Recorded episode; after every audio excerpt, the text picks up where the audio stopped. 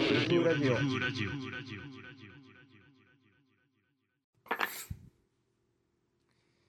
こんばんは、無風ラジオゴールドです。えっと、先週に引き続いてですね、あの、まあ、まあ、ラジオ僕、あの、にほん撮りをこう、あの、まあ、ルールというか、まあ、さんぼん以上撮ると鮮度が落ちるっていうのでね、まあ、あの、鮮度重視で、まあ、にほん撮りでやってますけども、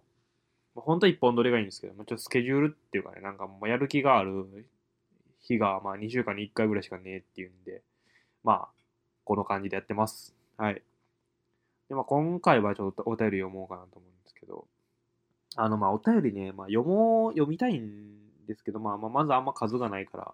あんまま読んでも募集しすぎてもちょっとうざいし、で、まあ、どうするかなっていうのと、あと、まあ、あの、フリートークを、一応メモしてるんですよ。なんかフリートーク、テーマ、テーマというか、言いたい、その、なんていうんですか、まあ、新聞で見出しみたいな部分だけ、あの、スマホのメモにメモしてるんですけど、思いついたら、これを言う機会がまあない、本当に。もうまあまあ、本当ないですよ。これやっぱ、あの、一人でラジオしてる弊害だと思うんですけど、フリートークできないんですよね。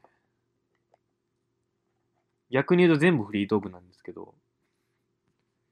友達と、例えば二人でラジオやったら、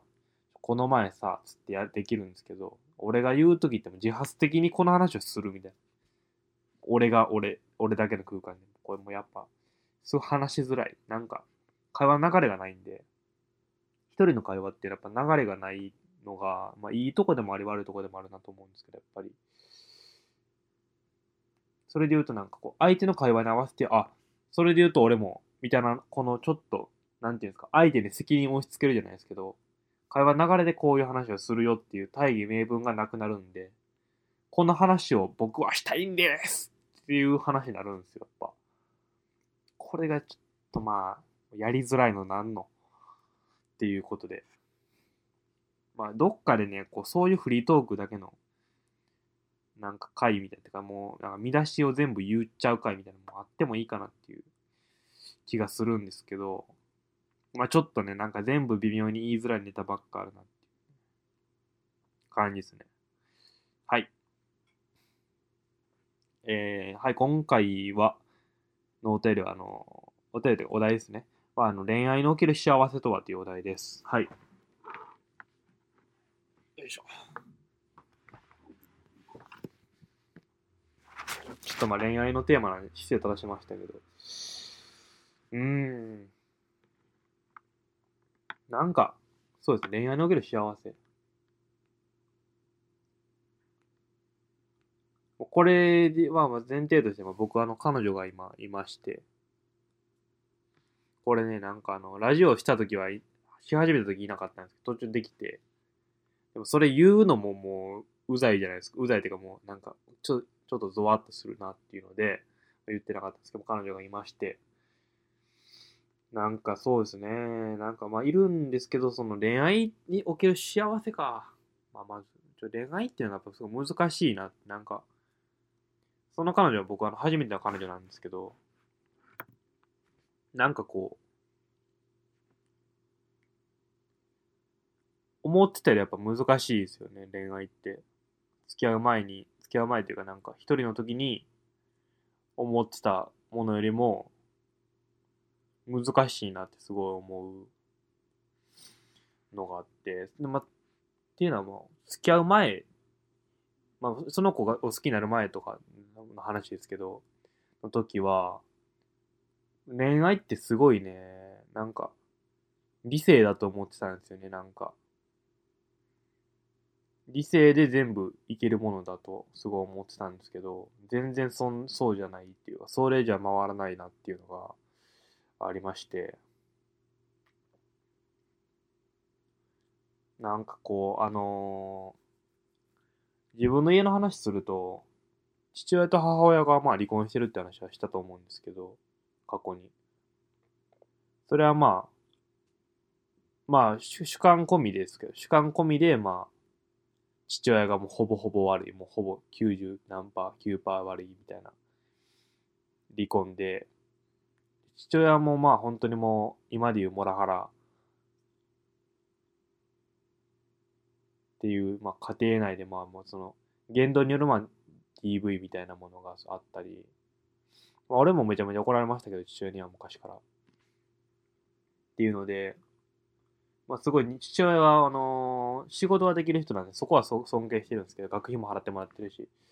人間としてはすごいやっぱ軽蔑してる部分が多くて、なんかこう、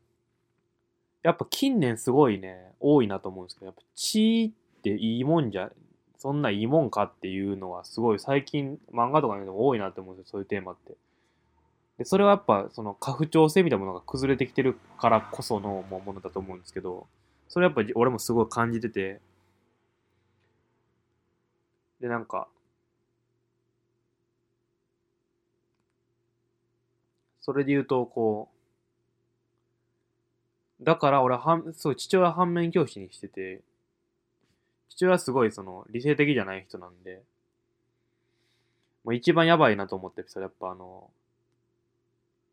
朝食、日曜日の朝食は、父親は絶対スクランブルエッグとベーコンとオレンジジュースとトーストだったんですけど、あとチーズ。母親が、俺、これ俺生まれてない時ですけど、母親があの、ベーコンがなくて、ソーセージに変え、変えて、ごめん今日ソーセージやわって言ったらもうぶっちぎれたっていう話があって、その時は親は、母親は一回もう実家帰って、息子、あの、俺の兄貴連れて帰ったんですけど、まあ、っていういつわかるぐらい、もう、あの、もう、まあ、もう、もうめちゃくちゃ、もう本当にもう、めちゃくちゃやし、もう、切れてるときはもう目がとんぶっ飛んでる、もう、焦点が合ってない。そういう感じの人なんですけど。だから俺はもう理性でいこうっていうのが、テーマとしてあるというか。てか理性でいけるはずだって思ってたんですけど、まあ、いざ付き合ってみると、なんかそうじゃないなっていうのをすごい思うというか、俺はなんかこう、彼女はまあどちらかというと、そう、感情系、別に感情的とかっていうわけじゃないんですけど、まあ感情の方の人なんですよ。だから楽しい、嬉しい、まあ喜怒哀楽で行動する。で、俺はすごい理性的に、に努めてるっていうのがあるんで、それに対する対応って俺の、のなんか感情よりその俺の中での優先順位として、俺の感情よりもその上、上のヒエラルキーに俺の理性があるんですよね。行動の意思決定において。だから感情が理性を超えるレベルの強い感情じゃないと、俺の感情っていうところでのガーンっていうのがあんまないというかのがあって、それってでも、俺、俺は、これは、俺の癖なんですよね、もう。これがね、すごい厄介で、なんていうのかな、なんか、例えば彼女が、すごい悩みがある。例えばですよ。例えば、彼女が悩みがあるっていう。で、俺が、それに対してアドバイスをするときに、俺の感情じゃなくて、俺の理性で返答するんですよ、それは。でもこれは別になんか本音を言えないとかそういうわけではなく、それは俺のシステムがそうなってるんですよね、もう勝手に。なんか特に考えずにそっちの理性の方で喋るっていうのがあって、それなんか社会的にとかっていうより俺のポジション的にの話で、なんかすごいここってすごい難しい、なんか伝わりにくいなだろうなと思うんですけど、なんかなんていうのかな。こう来たらこうっていうのが決まってるんですよ。なんか合気道じゃないですか。なんかこう、その、流すみたいな。あって。俺の感情はこうで、社会的にはこうだけど、そうじゃなくてこうっていう返答があるんですよ。毎回なんか、何かしら。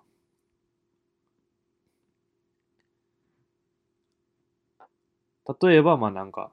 バイト、ここ、ちょっとまあ不安やけど、ちょっとこういうとこどうかなって。で、俺は、俺の感情としてはあんまりそこは、こう、うーん、なんかあんまり嫌、嫌というか、まあ、あそこで働くのみたいな感じで、でも、なんか、で、社会的に、例えば、それは良くない仕事だとするじゃないですか。たらなんかでもなんかそのどっちか、その俺が辞めてほしいって思うとか社会的にうんぬんかんぬんじゃなくて、俺の理性ででも君の意志、君の人生のなんだから君の意志が一番だし、俺がそこまで強い主張はできないですよっていうことを言うんです、俺は。これはまあ逃避でもあるなっていうのをすごい最近思って、なんかなんていうんですかね、逃避というか、だから他人の人生の意思決定に関わりたくないんですよね。これは俺の人生にもちろんそうだし、その彼女とか友達とかでもそうなんですけど、まあ、俺は人生相談するのもされるのもあんま好き、好きじゃない。いや、されるのはあんま好きなんですけど、割と聞くの好きなんで。においての決断の直前のところの、その、こう、なんていうんですか、あの、レールを切り替えるところに立ちたくない、立つべきじゃないと思ってるので、っていうような振る舞いをすごいしてしまって、でもこれってなんか、俺じゃないな、いや、俺なんですけど、なんか、あっちはすごい感情で話してくれてるのに、こっちがなんか、それに対してこう、一歩引くというか、一個フィルターを通してるわけじゃないですか。これってすごい問題あるなと思って、これってまあもちろんその俺が本音を出してない、でそれは別にでも隠してるわけじゃないんですけど、なんかそういう振る舞いをしてしまうっていう問題がまずあるし、それに加えてこれまあちょっと昨日気づいたんですけど、これ俺はその感情で話さないっていうか、まあその相手の感情のところに乗らないっていうところで、これは俺マウント取ってるんですよね、多分。相手に対して。相手がそう思ってるかはわからないし、俺自身もこの振る舞いでマウント取ってるつもりは毛頭なかったんですけど、でも相手がそのバッて開いてきてるときに、こっちがそれに対して、この自分の中でのそのヒエラルキーというかその 理, 理論を持って会話するのって、すごいフェアじゃないじゃないですか。なんか、なんて言うんだろうな。鎧とかじゃないんですけど、ドッジボールで言うとワンバンありみたいな、こっちだけ。っていうような感じがして、一個返し、返しちゃってる自分の中で。だから俺がなんか、それは本当にまあ俺が悩みとかが少ないタイプっていうのもあるんですけど、人生相談であるとか、をしない。でも相手はもう俺にしたりしてくれる。信頼してっていうのもあるし、なんかすごいそういうところで自分がすごい、これ俺でも俺の振る舞いって多分客観的にはすごい誠実なんです。誠実な働きをしてるっていう不誠実さがあるなと思って、なんかこれってすごいどうしたらいいんだろうなっていうのを最近すごい感じてて、なんかもっとうまくロジックで い, いけるって漠然とふんわり思ってたことが、ロジックで回らないっていうところでのすごいストレスというか、これはひゃく自分の自分が原因で自分を苦しめてるんですけどがあって、なんかこれって俺どうすればいいのっていうのを最近すごい感じてますね。全然恋愛における幸せの話じゃないんですけど、ちょっと一回あの曲紹介いきます。えー、っと、堀米貴樹のパレードはなぜ急ぐという曲で今回はいこうかなと思います。この曲はあの、キリンジのですね、あの、まあ、英語のキリンジの方、だからまあ、キリンジの兄弟でいうと兄貴の方のソロの曲なんですけど、めっちゃいい曲です。歌詞がやっぱいいですね。あの、堀米貴樹、あれ、あ僕あの、アイマス好きなんですけど、アイドルマスターに楽曲提供してたことを最近知って、スマップにも楽曲提供してて、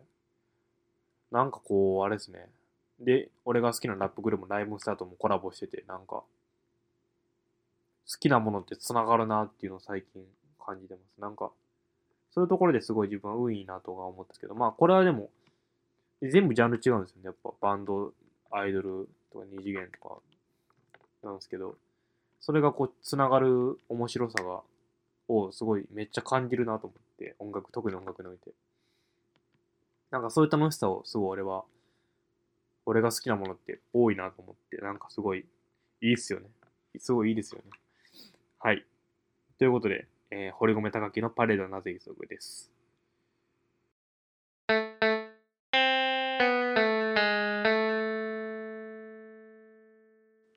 まあ、ちょ一番嫌なのがやっぱね、ちょっとまあマウントを取ってるなっていうことに気づいてしまったところがすごいショックなんですけど、俺はあの自分でフェミニズム、まあ、フェミニストを思考してて、自分があるべき姿としてっていうのが、まあネット上のフェミ、フェミニストとかとはちょっとまあちょっとニュアンスが違うんじゃないかなっていうのをちょっと感じたりするんですけど、まあ一時期に比べて見るあれが減ったので分かんないですけど、なんかまあ自分なりのフェミニズムみたいなものを、男女同権論、すごいちょっと考えたりすることが多くて、っていう中で、なんかその自分が冷静っていう立場を取って、マウントを取ってるっていう状況がすごいね、やっぱストレスというか、これでもこれどうしてもいいかもちょっとわからんみたいな。相手は結構ちょっと、なんていうんですか、ちょっと茶番的なノリが好きだったりして、え、俺、実家の母親も、は、実家なんて言って、実家じゃないんですけど、なんかな、まあ、母親もそういうのが好きで、で、昔はやってたんですけど、ある時を、ある時を境にちょっとまあ、あんましたくないとは言って、それはしなくなったんですけど、まあそういうような、ちょっとまあ、例えば母親と子供がするようなノリとかってあるじゃないですか。なんか、なんかに扮するというか、ちょっと軽く、こう、そういうキャラのロールを演じるみたいな。とかを彼女は結構好きで、それ自体はすごい陽気だなと思うんですでいいなと思うんですけど、俺はあんましたくないんで、そういうのされたら俺は乗らないんですよ、基本的に。母っつってとかもなんかもちろん俺の意思がそこにあるし、したくないっていう、それは尊重されるべきなんだけど、なんかでもそういうところとかでこう細やかにどんどんちょっとマウント取ってるんじゃないかなっていうような気がすごいして、すごいそれはやっぱしんどいなぁ。でもあれやのける幸せ、そういう中での幸せというと、一番こうフラット、そのそういうのがないフラットな状態がやっぱ一番幸せかなっていうような気がしてて、それで言うとまあ散歩にしてる時とか、あんまそんな回数してないんですけど、二人で散歩してる時とかはすごい、夜が多いんですけど、なんか薬局にね、なんか飲み物買いに行ったりとか、コンビニ行ったりとか、なんかそういうのをする時にこう、歩いてるのが一番、なんかこう、ああ、幸せやな、みたいな感じはありますね。なんか、結構感情第一になれることがあんまなくて、こうそういう感情だから、幸せだなって思う時って多分ロジックじゃなくて感情第一の時じゃないですかっ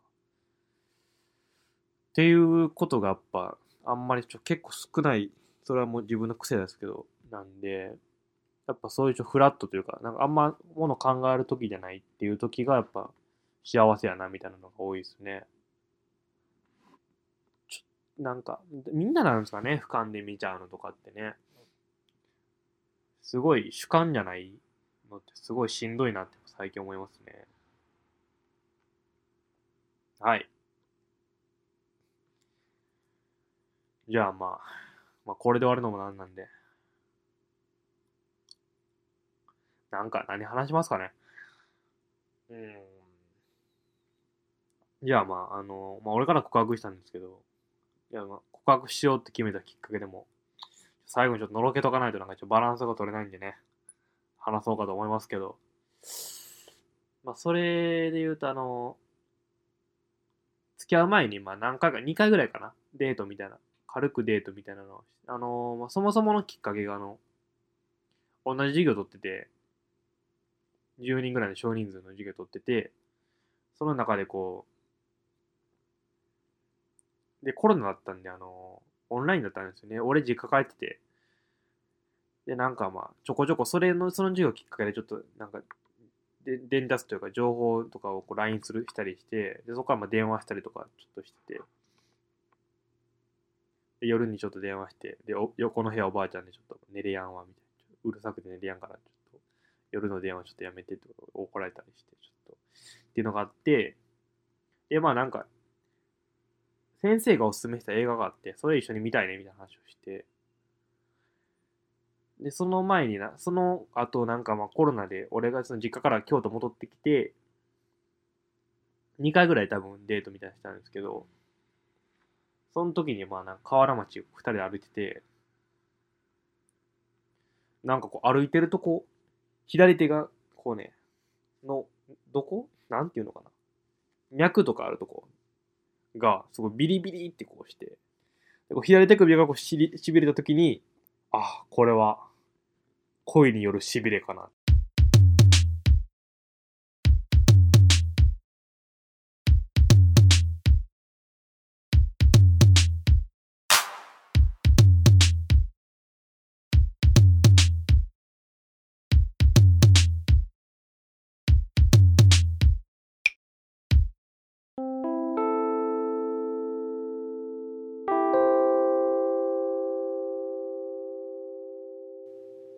エムエフユー Radio